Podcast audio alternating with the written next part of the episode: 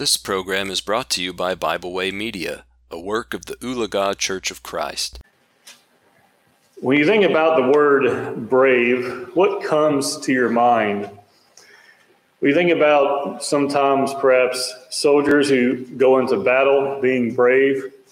We think about different Bible characters, uh, various times, some who we'll talk about this morning, who are brave. But the Bible talks about brave uh, in several different ways.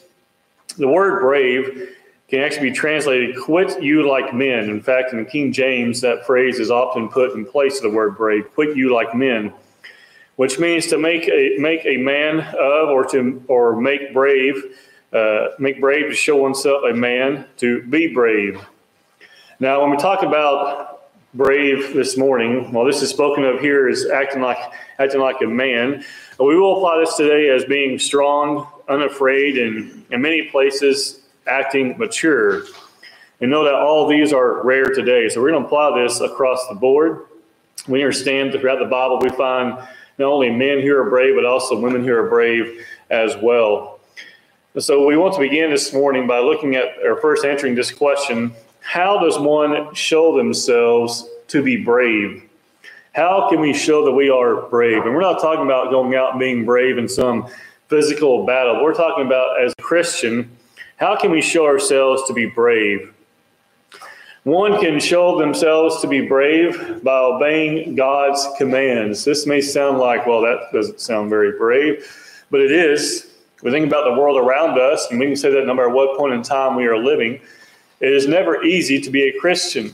If we are following God's word, we are truly doing what the Bible says, it's going to require us to be brave people. In Exodus chapter three, in verse ten, we find that God called Moses to go to Pharaoh. And no doubt when Moses is to go to Pharaoh, it's going to require him being very brave. This Pharaoh was a leader. Anytime you deal with leaders, especially if you're talking about in the Bible, it does, it's not always guaranteed that those individuals are going to be uh, good people, to use that term. In Exodus three and verse ten, here the Lord speaking, he says, "Come now, therefore, I will send you to Pharaoh, that you may bring my people, the children of Israel, out of Egypt." That would require them leaving, coming out under the hand of Pharaoh, who he was being sent to. We look at Exodus chapter four, and looking at, before we get there, actually, we look at the very next verse, verse eleven. We find that Moses basically says that he is not the person for this. He says there in verse eleven, "Who am I that I should go to Pharaoh, and that I should bring the children of Israel out of Egypt?"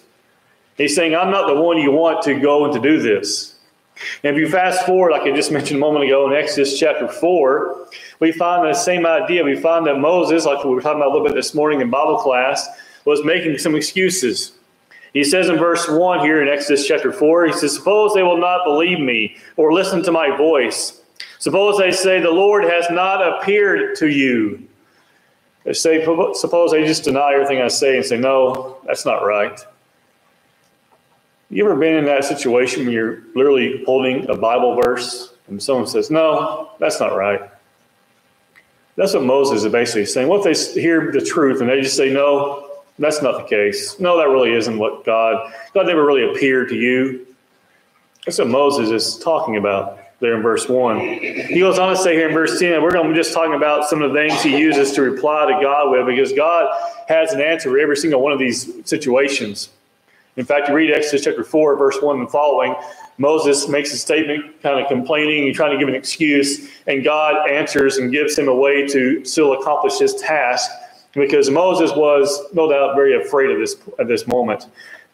Looking at verse ten of Exodus four, "Then Moses said to the Lord, O my Lord, I am not eloquent, neither before nor since you have spoken to your servant. But I am slow of speech and slow of tongue." And he says something uh, very similar here in just a moment. It's interesting that Moses says this, because looking for us, looking back today, you've probably heard me say this before, Moses does a lot of speaking for a guy who is slow of speech. He does a lot of talking for a guy who is slow of tongue there in verse ten, doesn't he? And so he is saying this because he believes he's not a good speaker. Well, if we're honest, a lot of people would say, well, join the club. I don't feel that way either. But that wasn't something that God was going to allow him to use as a way to get out of his duties and his uh, obeying God's commands. In verse thirteen, Moses finally says, "O Lord, please send by the hand of whomever else you may send." He didn't sound very brave in Exodus, did he?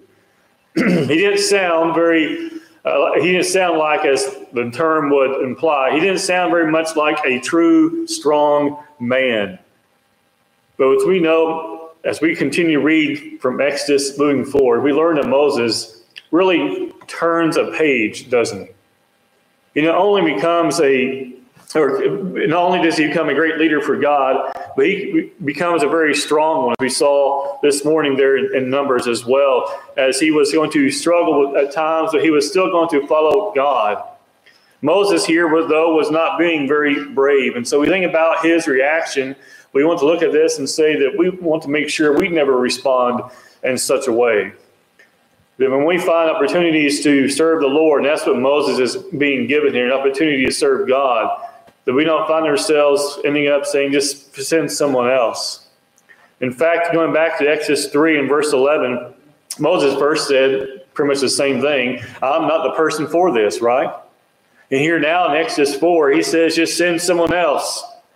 Moses doubted his own ability, but ultimately he would obey God in this position of being a leader. One also, though, can show themselves to be brave when you are outnumbered. We want to be those who follow God's commands and not make excuses like Moses, but we also want to be those who follow God's commands when we feel like we're the only ones who are trying to do what is right. If you look at First Kings chapter eighteen, looking at verse twenty-two, Elijah here says in verse twenty-two, he says, I, I alone am, am left a prophet of the Lord, but Baal's prophets are four hundred fifty men. He's saying that he is outnumbered there in verse twenty-two. That's putting it mildly, isn't it? four hundred fifty, and he says, I'm the only pr- prophet left of the Lord. We continue reading there in verse twenty-three and twenty-four. We find that despite being, despite being greatly outnumbered, what happens? He goes and makes a challenge before them all. He may have been outnumbered, but he knew how to deal with that situation, didn't he? So no matter if it was one person, you know, one-on-one, if it was four hundred, perceivably, to one, he knew how to handle it. And think about this for a second. When, when he says this there in verse twenty-two, was he actually alone? Now, he says he's the only prophet of the Lord that's left, but Elijah, we want to understand, was not truly alone, was he? The Lord was with him. And we continue reading in verse twenty-three. That fact comes out in a very big way with that conquest, con, uh, conquest or contest, rather, we have there on, on Mount Carmel. And he tells them to go. If you remember that occasion, he tells them to go and get some bulls and goats. Everybody's going to make an altar. The first God answers by fire. That's the true God. We're not going to read through all that, but we know how that ends, don't we? He waited all day for their so-called God to respond. It got to the point he even began to mock them a little bit until he finally built a trench around the altar he built for the Lord, poured water all over it several times, prayed to God once. Do you remember how many times those prophets of Baal danced and cut themselves and shouted, the Bible says, until noon? And then he told them, shout a little bit louder, maybe he's asleep, right? Elijah prayed one time, and God responded, and the Bible says, by fire, and destroyed all of that. Elijah was not alone. The numbers for Elijah during that on that occasion did not matter, nor would it ever. Numbers were not a factor on Mount Carmel that day, and they're still not a factor today. It doesn't matter who is against us, how many there may be. It never matters. You go back to Noah there in the book of Genesis. Seemingly the entire world literally was in complete contradiction to him. That's why only eight souls were saved by water back in Genesis, right?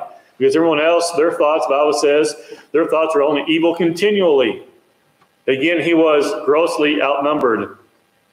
We also find, as we look at Exodus chapter thirty-two, and I mentioned this this morning, but I said the wrong chapter then. But Exodus thirty-two, looking at verses one and two, we find what happens again. At this time, the opposite side of it, when sometimes we are outnumbered. Looking at Exodus thirty-two, verses one and two. Now, when the people saw that Moses delayed coming down from the mountain, the people gathered together to Aaron and said to him, come, make us gods that shall go before us. As for this Moses, the man who brought us up out of the land of Egypt, we do not know what has become of him. And Aaron said to them, break out, break off the golden earrings which are in the ears of your wives, your sons, and your daughters, and bring them to me. No hesitation in verse two. If you want to see someone buckle under the numbers, Aaron in Exodus thirty-two was a great example of it. He didn't even hesitate. They say there in verse one that Moses was del- that Moses, they don't know what has come, become of him there in verse one, right? That's how they end that statement there in verse one. First, the people came to him, which implies a, a multitude of people came to him, right? And we find there in verse verse one, come make us gods, plural. They missed the fact that there's only one God, and Moses is on the mountain literally talking to him at that moment. Well, they wanted multiple gods who were going to lead them out of who had, they were put there before them because Moses was delayed there in verse one.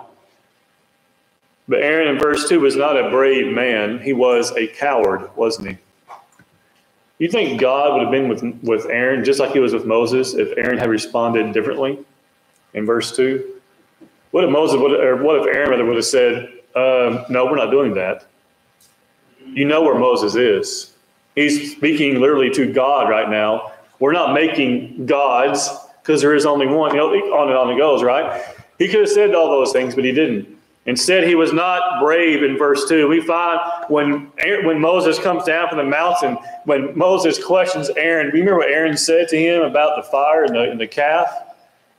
He said, I just threw it in and it, all the gold in, and it just popped out.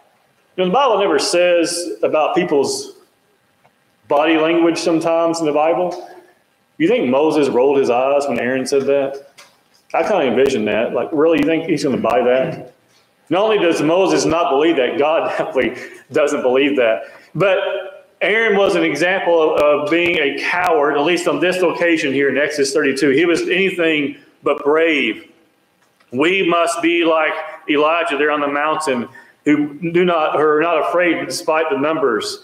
We must learn from Moses' mistakes, not make excuses when it comes to taking advantage of opportunities that are presented to us.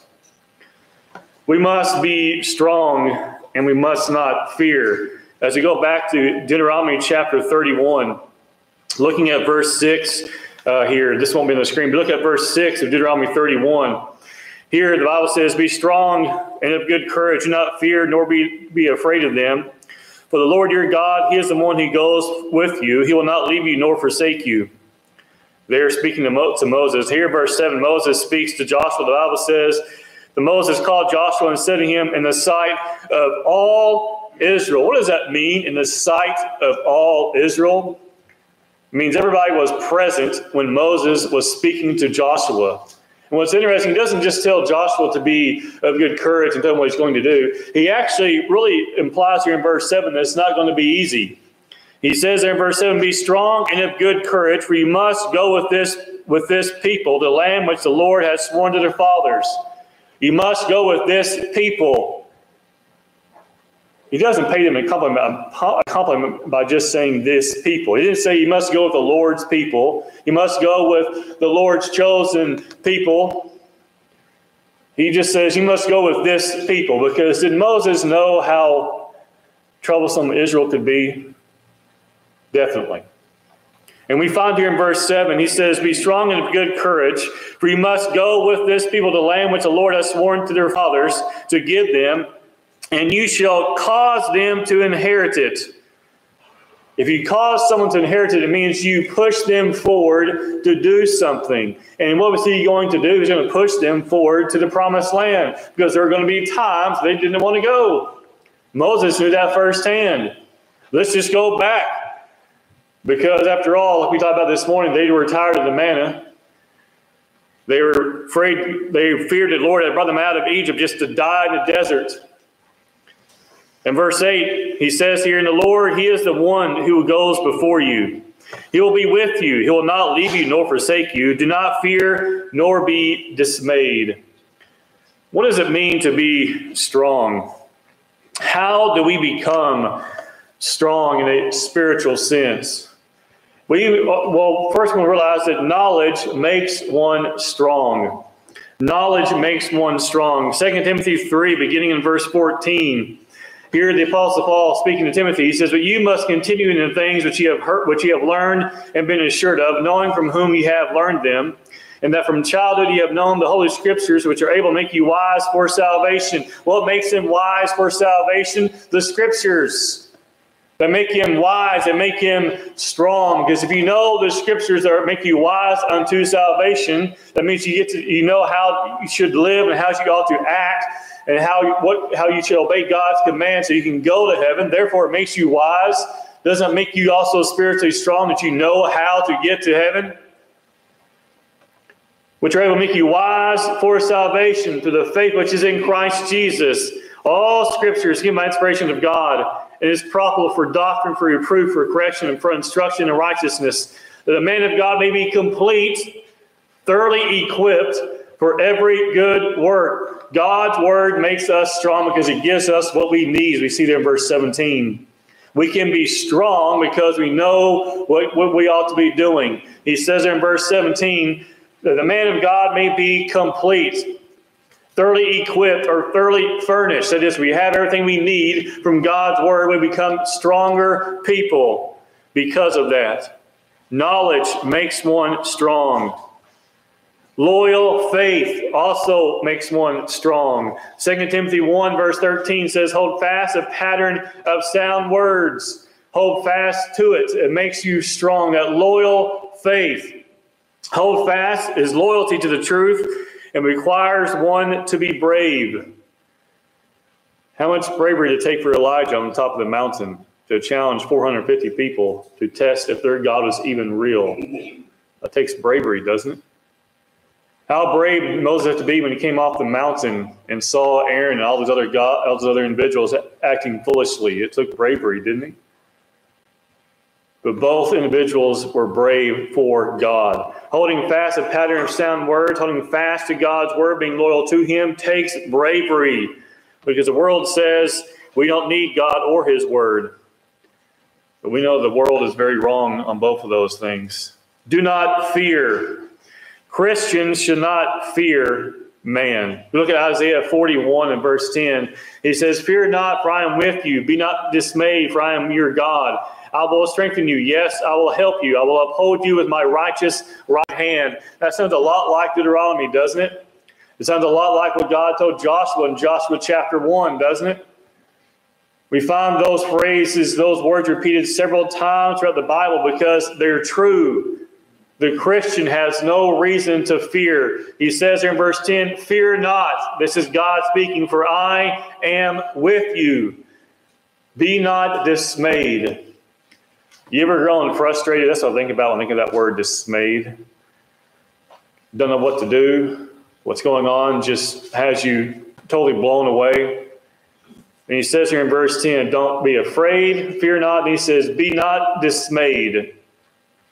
Don't become discouraged and downtrodden because of those around us and their actions. He says, why there in verse ten, he says, "For I am your God. I will strengthen you. Yes, I will help you. I will uphold you with my righteous right hand." Notice how many times the word "I" is used there in verse ten with reference to God. It's God who's doing it every single time, not mankind.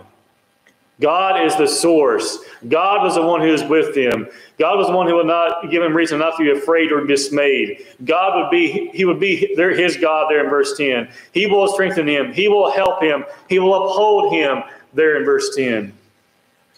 God, God, God. Same book, different chapters. Isaiah fifty-one, verse twelve. "I, even I, am he who comforts you. Who are you that you should be afraid of a man who will die, and the son of, and the son of a man who will, who will be made like grass?" Notice there he says, "Who are you that you should be afraid of a man," of a human being who is not eternal, who is going to die? He says, "Why are you afraid of that of a person? Who are you that you should be afraid of a man who will die, and of the son of a man who will be made like grass?" What is he trying to tell him to do? Don't fear mankind. Instead, fear him. He says in verse twelve, "I, even I, am he who comforts you." The man who will be like grass, there is no comfort in him. no lasting comfort, and there is no reason to fear such a man.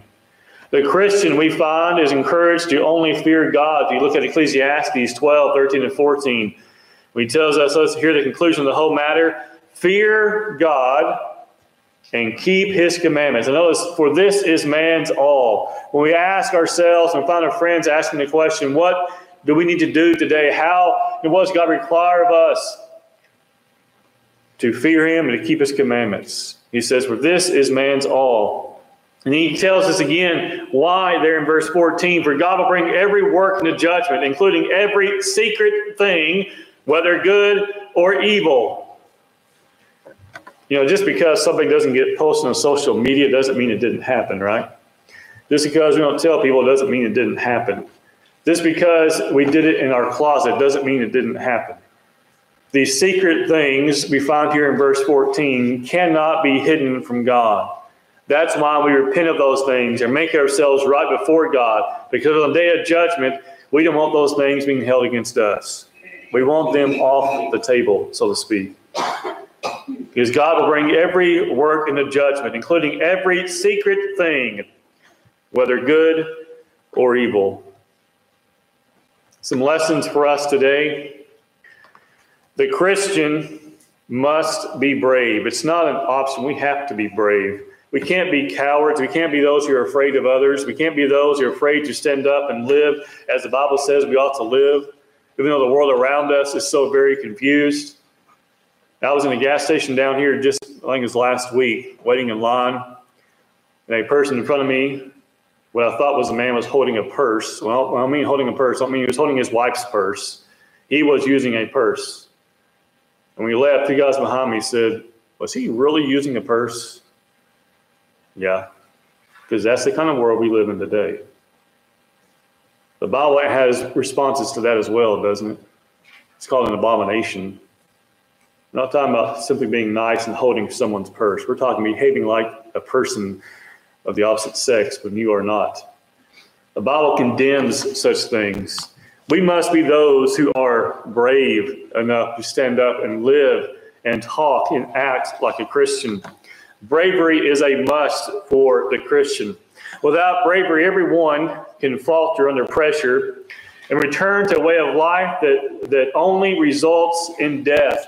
Romans chapter six, verse twenty-three, for the wages of sin is death. The wages of sin, the cost of living that sinful life, it will cost you your eternal soul. The wages of sin is death. The Christian must be brave because the world needs brave Christians. The world needs us to be a light in the darkness around us, don't we? Numerous phrases have been used to describe the importance of light over darkness. But we find one also in Matthew chapter five, verses fourteen and fifteen. Because it will be impossible to be a light for the world if we hide away from them. Matthew five, fourteen and fifteen says, you are the light of the world. A city that is set on the hill cannot be hidden. Nor did they light a lamp and put it under a basket, but on a lampstand, and it gives light to all who are in the house. We cannot be a Christian if we go out and we hide away from the world. If we do never speak up. We never give comments when comments are needed. We never take opportunity to say the truth, even though those around us may very well hate it with every fiber of their being. You look there in Matthew five, verse fifteen. What is the point of lighting a lamp and then hiding it? It doesn't do any good, does it? I mean, how many times have we lit a lamp and then threw a blanket over it because we don't want the light out, but we want the lamp on? We never do that. It doesn't make any sense. And that's the idea there in verse fifteen. It makes no sense to be a Christian and then to hide away from others around us. We must be a light in the darkness. The Christian is also called to be different, to be righteous, to show God's righteousness in our own lives so they can also be seen by others. It's not just by what we say, but also by what we do. First Peter four and verse four says, in regard to these, I think it's strange that you not that you do not run with them. He goes on to say all the different things they do. They think it's strange that we don't live and act like everybody else. The Christian isn't supposed to. If you stand a Christian next to a worldly person, you can't tell the difference. There's a problem with that, isn't there? That's what we found here in verse four. Let them think that you're strange, because let's be honest, who really cares what the world thinks anyway? We shouldn't. It's amazing what the world calls strange, what the world calls normal, isn't it? We are, are strange in the fact that we do not act like everybody else, or we shouldn't. The Christians, a Christian is called to be different, to be righteous, and to show God's righteousness in our own lives. Which brings us to our conclusion this morning. Are you willing to be brave, to be the brave person God's word tells you to be? Are we willing to be that brave person? You know, if we're honest, we've only talked about just the tip of the iceberg of what it means to be brave. But we are very much needed to be those brave people, to be different, to be have those, to allow ourselves to be looked at in a funny way. Let people make little snide comments about us. Let them do it. At least they know where you stand. At least they heard, at least for a moment, a Bible truth and saw someone defend it. Because that's what God wants to see, isn't it? Elijah was outnumbered. You think he heard people mocking him? Those other four hundred fifty people, I think they were quiet, saying, let's all be quiet and let's just see what happens. No. The people of this world have a big mouth many times, don't they?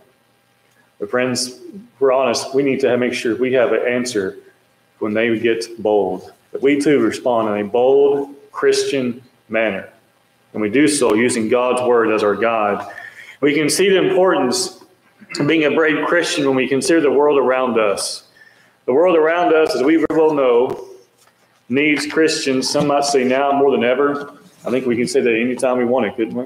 You think Noah felt the world needed God now more than ever? You think Lot felt that way? You know, on and on the list goes, right? The world always needs God. But the world also needs to see God in us and how we talk and how we live. So let's be those who have enough courage, who are brave enough to act like the Christians we are claiming to be. So that we can help others around us see the truth of God's word and come to obedience of it. This morning, as you think about these things, the Bible tells us what we must do in order to have eternal life. The Bible tells us we must hear the word of God. And upon hearing the word of God, we must uh, believe that Christ is the Son of God. As we find there in the book of Romans and also there in Acts chapter two. They heard God's word. They believed. Then they repented of their sins. They confessed Christ there in Acts chapter two. All throughout the book of Acts and throughout the New Testament, we find individuals took certain steps. They heard, they believed, they repented, they confessed, they were baptized, Acts two thirty-eight, Acts chapter eight, and on and on the list goes. We find individuals were baptized for the remission of their sins, and then at the same time they're added to the body of Christ, Galatians three, verse twenty-seven. That's how we begin to become a brave Christian. But if we are not brave as we as we are called to be from God's word, if we, if we have faltered in that way, you can confess those things to God. And the Bible tells us he is faithful and just to forgive us of those things and cleanse us from all unrighteousness, First John one and verse nine. We hope you enjoyed this program. We encourage you to subscribe to our podcast on Pandora, Spotify, or Podbean. Thanks for listening.